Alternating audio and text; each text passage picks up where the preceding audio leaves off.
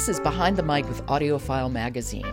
The founder and editor of AudioFile, Robin Whitten, is with me this week, and she's giving us her suggestions for some very cool listening so far, Robin. Congratulations. Always try to pick the good ones, Jo. I know, but you're making me happy. Yesterday's made me very happy. Olen Steinhauer. That that was good.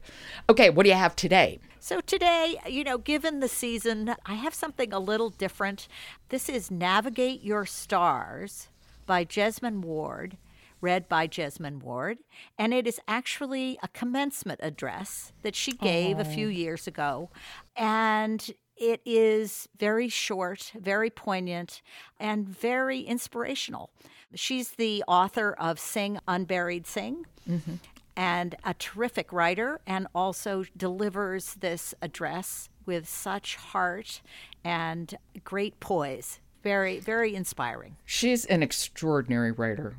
And she's a great reader of her work. You know, when I've heard her read, I'm not talking about audiobooks necessarily, but I've gone to readings of hers, and hmm. boy, she's a great, great reader. So I would imagine this would be wonderful. Plus, so many kids aren't able to hear a commencement address this year. That's right. It's a nice time to be able to do this. Well, I thought that was a that was a good reason uh, to uh, suggest this, and you know, it was delivered a couple of years ago, but you know, you could she could be delivering it today. And it has a lot of great heart to it. And she talks about herself, she talks about her education, and just like good commencement addresses, there's something that people hold on to for a long time. Absolutely. So, why don't we hear a little bit now? Yes, let's do that. Okay. This is Navigate Your Stars by Jesmyn Ward, read by Jesmyn Ward. I didn't understand that writing a different story for myself meant I not only had to make wise choices, plural, but have the gift of luck and better circumstance as well.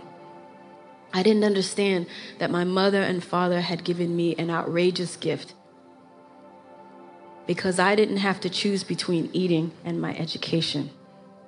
I didn't understand any of this when I matriculated to Stanford. All I saw was the promise of my one perfect choice, the promise inherent in education. She has such self awareness Mm-hmm. and such honesty. I- I think she's, you know, I'm happy she's in the world. I really am. Well, you can tell that she is probably connecting. She connected very well with her original audience, and you know, it's just as timely now. And when where did she give it? Uh, she gave it at Tulane in Oh, 2018. that makes sense. And it's interesting because right now, you know, Obama's uh, 2020 streaming commencement address, and event that's just happened a couple days ago. I think, uh, you know, commencement addresses always reflect the times in such an interesting way.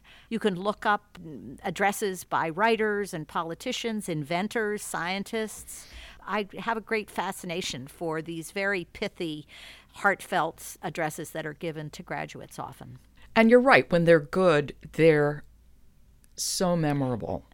I mean, they just stay with you for a long, long They time. do. Well, that is Navigate Your Stars, which is also a wonderful title. And it's written and read by Jesmyn Ward. Robin, thank you. I'll talk to you tomorrow. Indeed, Jo. Behind the Mic is supported by Blackstone Publishing. They're the publishers of Richard Adams' Watership Down, classic listening entertainment for the whole family. And during the month of May, Blackstone Publishing is celebrating the centenary of the author's birth. Watership Down, available wherever you get your audiobooks.